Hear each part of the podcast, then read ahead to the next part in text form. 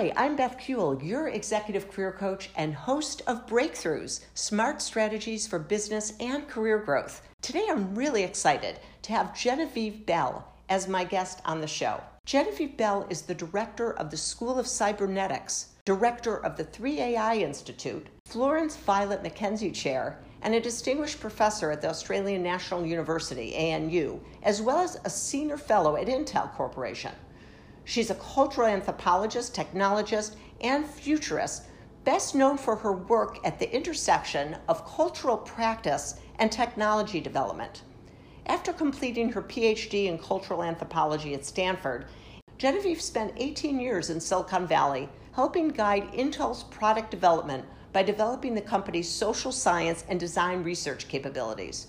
She is also a member of the Australian Prime Minister's National Science and Technology Council, a fellow of the Australian Academy of Technology and Engineering, an officer of the Order of Australia, and in 2020, she was named the first Engelbart Distinguished Fellow by SRI Inter- International.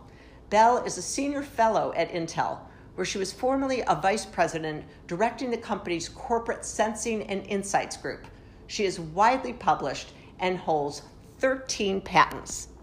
So today, I hope to cover with you, Genevieve, a host of topics. First of all, how you got into AI, what you did to make it more sustainable and responsible and safe, and what is this intersection you talk about between technology and culture? So there's lots to talk about. I know you have many insights. Are you ready for this conversation?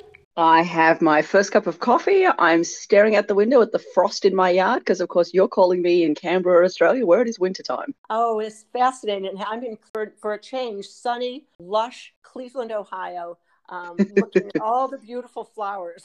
And I think it's really cool that I'm in Cleveland in the Midwest and you're in Australia and it's wintertime there and summertime here, and yet we're having this conversation and we can record it. It's just miraculous. To narrow in on our discussion today, we're going to focus on the amazing work that you're doing at the AI Institute that you created and what you see as the future for AI. But before we dive into the discussion of your impact in the field of AI and what you see for the future, could you share with us how you were inspired or what inspired you to get into AI coming from a background with a PhD in anthropology? Absolutely. It requires a little kind of sidetrack into my own personal history, if you want to sort of think about it that way. So you're right. I'm a cultural anthropologist by training. I'm the child of an anthropologist too. I grew up on my mom's field sites in central and northern Australia in the 1970s and 1980s. I ended up in the US for education, East Coast, West Coast kind of deal, and landed a job in a big tech company in the middle of the dot com boom in a fairly roundabout way. I'd have to say, when I was at university, I didn't think I would end up in a tech company. Um, not even sure when I ended up in the tech company. I thought I'd end up in a tech company. but once I got there and I was in the middle of well, places that were building the future, right? There was something extraordinary get, getting to be in Silicon Valley in the 2000s and the, the teens and just watching people and participating in people making the future. And I think in the, the context of doing all of that, it became really clear that the conversation about AI that's, you know, been going on quietly in many communities since the 1950s was really starting to come to the fore. And I was particularly interested in who was in that conversation what they were talking about, and as importantly for me, what they weren't talking about. And I found myself wanting to be in those conversations more and more. And over the last four years, I have been actively working to build a community of critical thinkers and critical doers who are willing to engage in those conversations. So it's been an exciting shift. What was the problem that bothered you? Here you're an anthropologist, you're studying human behavior, cultures, right? Um, how... Yeah, I'm not sure that it was that it bothered. I'm not, so it's a good yeah. question, Beth. I'm not sure that it bothered me so much. I think it was more I noticed an absence. So for me, I'm always really interested in what's the history of a technology, where does it come from? Because that tells you what kind of preoccupations are built into it and who was imagining the problem that was being solved in the first place. And you know, AI's got a really particular history. It's a phrase that was coined in 1956. It was at that point a research agenda, not a technology it's taken a very long time for people to build out the technologies to make that research vision from the 50s true. And in doing that, it really became, in many places, a conversation just about technology. It became a conversation about what was technically possible. it became a conversation where the fetish, if you want to think about it that way, was could you make a machine think like a human? Mm-hmm. and it wasn't feel like a human, it wasn't necessarily uh, create like a human, it was think like it. And where think was this incredibly mechanistic, incredibly kind of instrumental, break human thought and into tiny, tiny pieces so a machine can be made to simulate it, was the phrase they used to use. Mm-hmm. And for me, that felt like that was missing a lot of what makes us us, you know, whether it's about our bodies or our less rational selves. And I wondered what was being lost in that shift. And I also increasingly wondered about other things like what were the kind of tasks these machines might get put to? What was the cost of that? machinery. Uh, one of the things we don't spend a lot of time talking about when we talk about AI is the energy use. Uh, they're quite power hungry objects, those algorithms and those systems.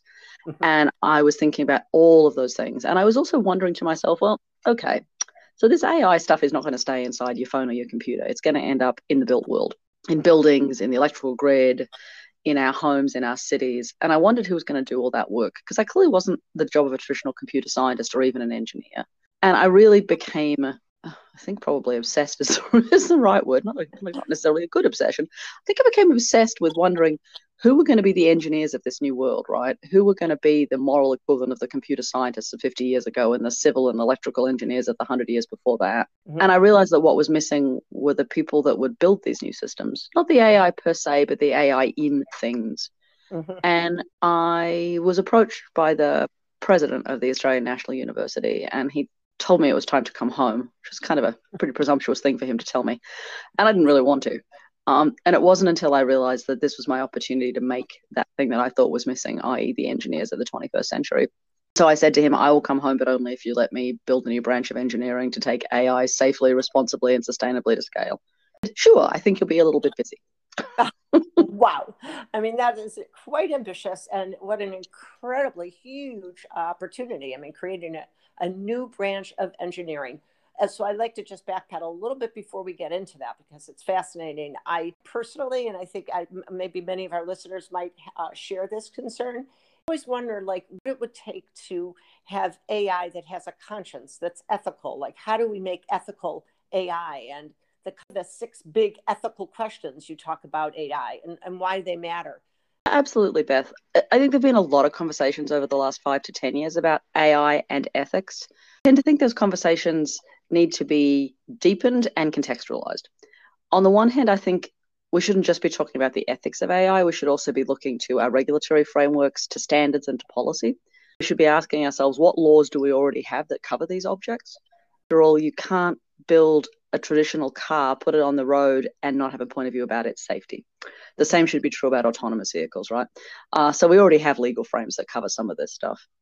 In terms of the ethics of using AI in certain kinds of arenas for making decisions, we've already seen pulling back of that in the United States, at least. So, in the last year, companies like Microsoft and Amazon and IBM have stopped supporting the growth of facial recognition technologies and the use of them for policing because they can't find a way to do it in a manner that doesn't feel discriminatory. And the reason for that is not that the AI per se is biased, it's that every data set and every sensor that it uses has an inbuilt uh, worldview that makes it challenging to the world as it really is. Cameras don't record dark skin as well as light skin. That has to do with the history of photography that's 160 years deep. Oh, interesting. Uh-huh. Uh, you know, I, database about biases, like biases that the, the actual coder would have had. Uh, no, for the most part, those are not biases of the coders per se. They are biases that are built into the data sets. Oh. They're decisions we sometimes make about how to favor certain kinds of data sets or not. They are systemic discrimination built into our worldviews. And sometimes, yeah, they are about decisions that coders make that wouldn't reflect a fair and just universe. But it's not just about the people that are making the code. It's actually about a whole series of pieces of that system that are and unfair. How does the your ethical questions? Yeah, I'd like to summarize them. How does that help address this problem in such a way that we could protect against um, this discrimination? You have to go back and start to say, well, if we're going to build these systems, there are questions we need to ask. It's a little sometimes hard to ask, is something ethical or not? Because frankly, I'm willing to bet among listeners, you wouldn't have complete agreement about what people thought was ethical or unethical. Um, years I lived in the United States, I heard debates about everything from the death penalty to gay marriage and in between where people would argue highly ethical positions on both sides of those debates, sometimes on other sides you hadn't contemplated. So yeah. I don't think ethics is as straightforward as going, don't do this, do do that. It's a conversation. And so for me, what are the big questions you'd want to ask in that conversation? Well, imagine making a system that has AI in it. For me, the first question you need to ask is, is that system going to be autonomous? Range of decisions it gets to make in that, and bearing in mind that most computational systems autonomy won't be fully human autonomy you know, if you're a smart lift or a smart elevator, you are not getting to decide as a smart elevator that you are leaving the building and wandering down the street for a beer. You may decide, however, what floor you're going to go to without someone pre programming you. Is the system autonomous? And if so, how's that autonomy expressed? Like the second set of questions about how much agency does that system have, i.e., how much can it act without having to check what the rules are? So slightly different. Does it have full free movement? Who gets to decide what the limits are? So for that, you know, go back to that elevator. Does it decide what's safe and what isn't? Who gets to override it? Autonomous, i.e., it can decide what floor it's going to go on. But if a firefighter comes because there's an emergency in the building, that firefighter should be able to override all the elevators, right? So how much agency does that system have? A set of questions would be around how do you determine if that system is safe or not? What are its assurance practices? So how do you know if it is reliable. You've thought about safety and trust and privacy and standards and ethics. Is the interface to that system? As in, how do you engage with it? If that system is making on its own, how do you, as a human being encountering that system, engage with it? Do autonomous? Do you have to put a sign on it that says this thing is doing its own thing in the Sesame mm. Street vernacular? And if so, how do we respond to a, a world of things that we already knew how they worked and now they work differently? higher set of questions for me about metrics we would want to use or the indicators we would want to use to determine if these systems were functioning well. Most of the ways we regard critical systems and technical systems is about efficiencies and productivity gains. So we like this thing because it makes us more efficient. Is the best metric. and I think we've done many things in the name of efficiency that we might want to reconsider. So for me, there's a little bit about saying as we build out new AI systems, are there other ways we want we would want to evaluate their usefulness so might it be about energy use or energy savings or sustainability or likability well i mean you know does it make the world better mm-hmm. does it make people happier controversial but you know there's a series of metrics you can contemplate there and at least for me when i start to think about how would you design systems felt like they were more transparent in their activity so that you could evaluate whether they were behaving in a manner that seemed appropriate to your context. Mm-hmm. I think you actually have to understand the intent. Like, why is that thing being built? Is the problem to solve the experience it's trying to make? What is the rationale or the logic that runs through it? So, six big questions autonomy, agency, assurance, intent, indicators, and interfaces. And for me, if you can think through those questions, mm-hmm. you can usually get to a point of being able to say, this system has the capacity to not be possibly more fair or equitable or in sustainable and responsible. Okay. What do you think the future of AI will look like if you could paint a picture for us? What do you think the impact will be for your graduates of the 3AI Institute? One of the places I'm at right now is I'm not actually sure what that future looks like. And on the one hand, that should be terrifying. On the other hand, that means a whole lot of things are still possible. So let me give you part of the answer a different way when I look at the first two cohorts of students we had turn up here, there was tiny cohorts, right? You know, 14 and 18, and now we have 10 because COVID. So, you know, it's a 40 plus kids over that arc of time, right? It's not very many they have come from, and they're not kids. I should never say that because they've ranged in age from 23 to 60. Uh, and they have come from such different places. I have had serving members of the Australian military. I've had members of the diplomatic corps. I've had people come out of American industry, people who are running their own businesses, people who were in the theatre and the law and were teaching math t- to high school kids in orchestras, journalists. I mean, it's been a full gamut, right? We graduated our second class in July of 2021. I looked at all those people and I've got graduates now who are, well, I have one of them who's back in the army working out how to take what he learned in this course into the initiatives they're doing around AI there. I have someone who's gone back to the US and who is making art and music using what he learned in the course. I have someone who's at the Institute for the Future in Northern California building speculative futures. Uh, I have half a dozen of the students who've gone on to get PhDs or are enrolled in graduate programs to get PhDs who I can't imagine thought they would be PhDs when they started. Uh-huh. Uh, I have a woman who's running her own small business building virtual reality and augmented reality systems to create the possibility for her Aboriginal ancestors' languages to be present in the current world. Mm. I have such an extraordinary collection of students. We have them. They're amazing. And when I look at all of those things, I think rather than what is the one world we are making, what I think is we're actually creating the possibility of multiple points of intervention in multiple different places. And that each one of those students is carrying in their portfolio of ways of being a way to ask a whole set of critical questions, a way to open up the space they find themselves in and make room for a different set of possibilities, mm-hmm. a way of not taking the technology they're being given and slavishly implementing it, but being instead able to ask differently. I know every single one of those is in a work environment where they are going to change all the people around them. Mm-hmm. And I don't quite know what the picture is I would paint of the mm. end state. But I do know that what we have created in three years is already a change in conversations in the multiple places where all those students now find themselves.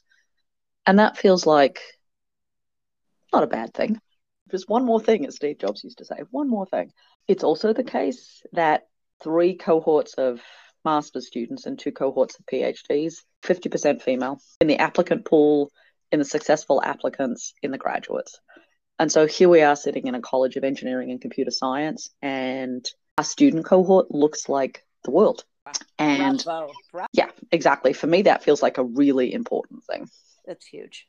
It's huge. Yeah. We, we haven't seen that kind of equitable uh, well enrollment in that way. That's where we want to see more people having the opportunity who haven't been who are underrepresented. I, I just applaud you on every front. Genevieve, yours interesting. Um, I think even more talking with you today. I, I look forward to a future conversation. Uh, AI is something that I think we are, like you said, it's affecting every aspect of our life in ways that we don't know. But we certainly want people like you who are leading the next generation of sustainable, ethical, and uh, not just efficient AI, but lead, leading to wondrous things. And so I wish you every success. And thank you so much for coming on Breakthroughs. I've really been a great conversation. Oh, it's absolutely my pleasure, Beth. Thank you so much. And if people find themselves listening to this and thinking, oh, I, I want in, I want, I want in, I want to help. I have someone I should send to you. You you can find us on all the socials: LinkedIn, Twitter, Facebook, the internet more broadly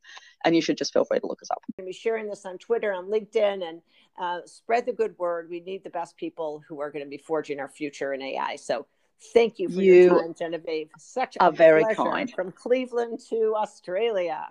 All Thanks, right. Ben. Well, my question here is twofold. Number one, where does AI appear in our lives?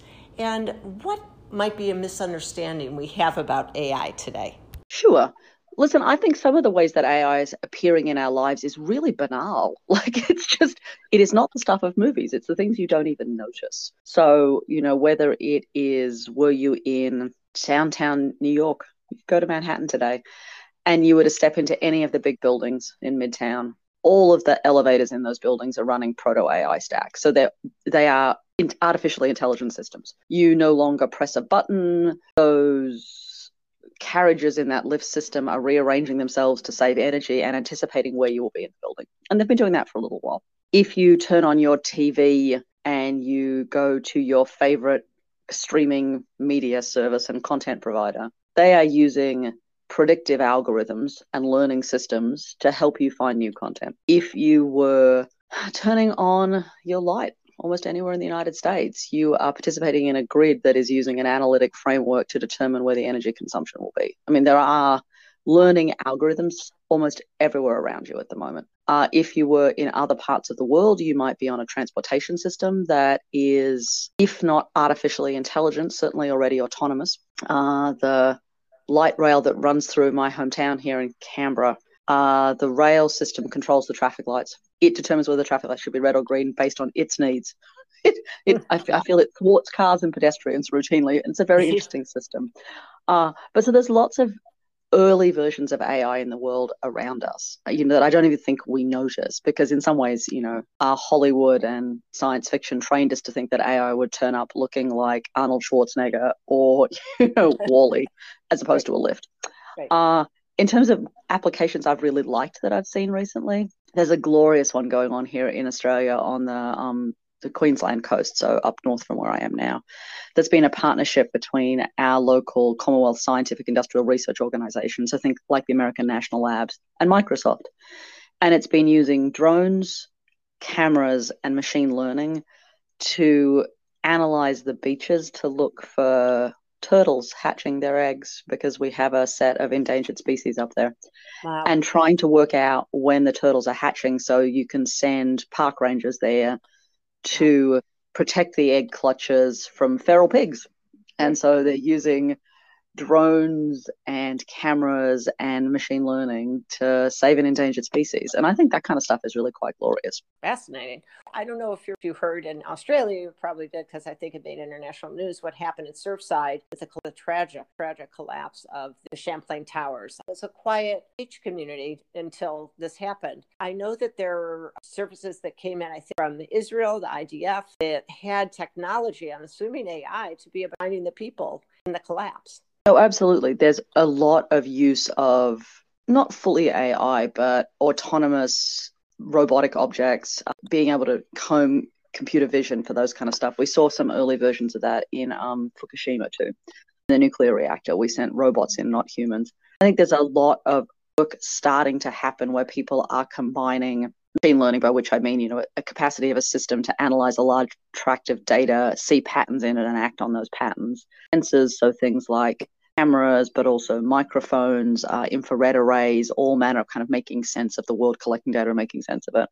And then the AI piece being not only an ability to do all of that, but then learn over time and act without needing to be given a specific framework. So the system is, you know, making its own sense of the world and moving through it. Certainly seeing all kinds of versions of that. I mean, as of yesterday, I believe the German government has greenlit the next stage of autonomous vehicle trials in, in Germany. And for them, they've been not doing individual cars, but trucks.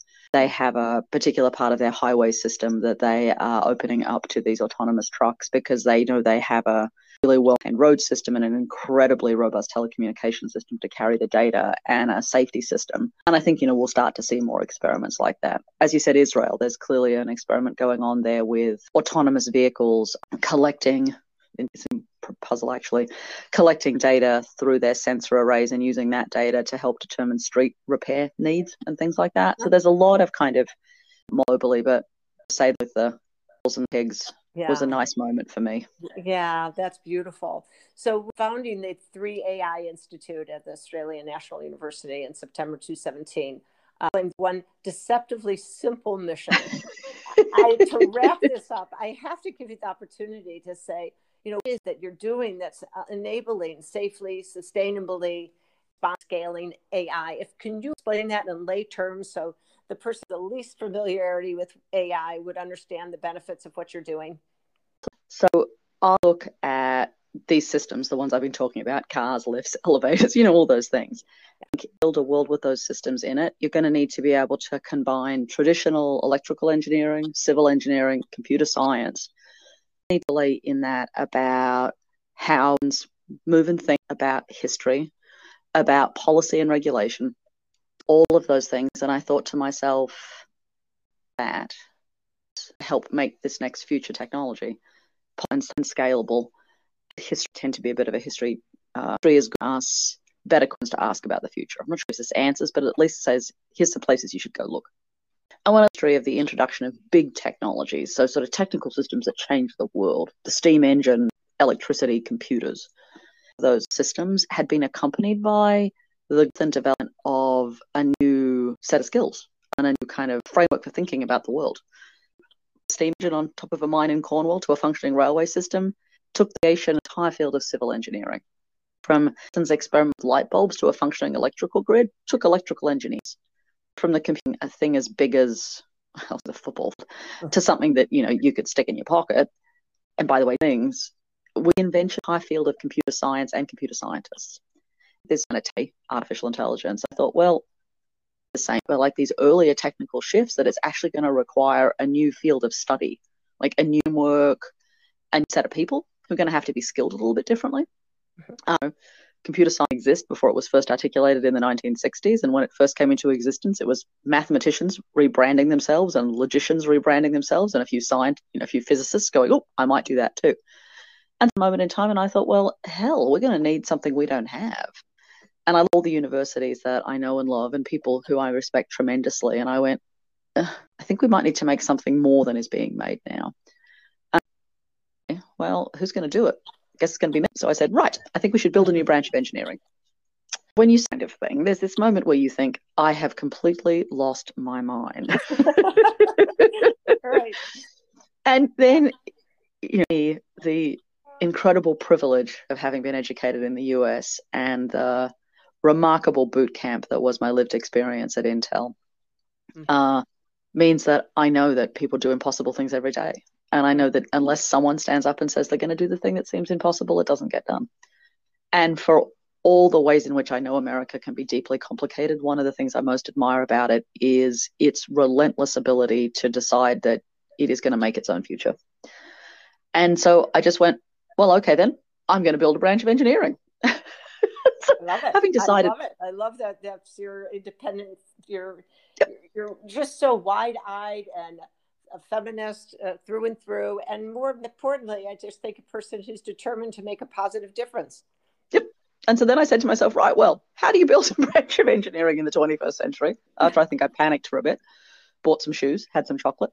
Uh, I went, right, I think there are some easy, you know, some sensible things you do. You'd go find some people who want to do it with you, because I think one of the things I also learned from my time in Silicon Valley is that it's really easy to tell the story about a lone man and a big idea, but the reality is they were never by themselves, right? It was always a group of people, and it was always a group of people who were committed to each other and to building something new. So I was like, right, first I need to go find the people who want to be on this journey with me. And then we just need to start radical experiments. We should see if we can teach this new branch of engineering into existence. We should see if we can research it into existence. We should see if we can theorize it into existence. Like, what are the big questions we want to answer? And so, over the space of what has now been three plus years, I've collected a group of people. There's now about 35 of us here. Uh, we've had three cohorts of master's students. The third one are in process. We've collected our first PhD students. We've found a theoretical framework that makes sense. We've conducted research all over the world. We have a whole collection of partners who are on this journey with us. And I still think it is an insane thing to do to say you're going to build a new branch of engineering. And I'm still pretty convinced that it's a it's going to take me longer than I thought. I thought I'd get it done in five years, which might have been overly ambitious. But I also know that there's a whole lot of other people who see that this is something they want to commit to, who have given up pieces of their lives to come and study with us or have worked out how to partner with us or open their organizations to me and mine to come and spend time with them. And there is something kind of remarkable, I have to say, about being willing to stand on stages. And I have done this now for three and a half years stand on big stages and little stages and tell this story. And at the very end, just look out into a room full of faces and say, and here's the thing, I need help. There's no way I can do this alone. And more to the point, there's no way I would want to. Because if you actually actually committed to building a future that is better than the present in which you find yourself, it has to be better for more than just yourself, which for me means you always want other people to be on that journey with you. And I think there's something really something really interesting about being someone who is willing to say that on stage. And I know occasionally I have people tell me, asking for help that way makes you look weak, or as a woman, you shouldn't do that. And all I know is that every time I stand there and ask for help, I actually feel more open to the world than closed to it. And mm. I know that there'll be someone in that room who hears that and wants to help. But I also know there'll be someone else there who hears it and knows the next time they're trying to do something, they don't have to do it by themselves. Genevieve, this is really a fascinating discussion, and thanks for answering all of my questions. I have so many more, but I'll be following you and look forward to hearing more about your uh, pursuits and your accomplishments going forward with AI. And for all of those who would be interested in knowing more about the 3AI Institute that uh, Genevieve is the director of. I will leave a link in my podcast notes as well as to her TED Talk and many of her articles. Thanks for listening.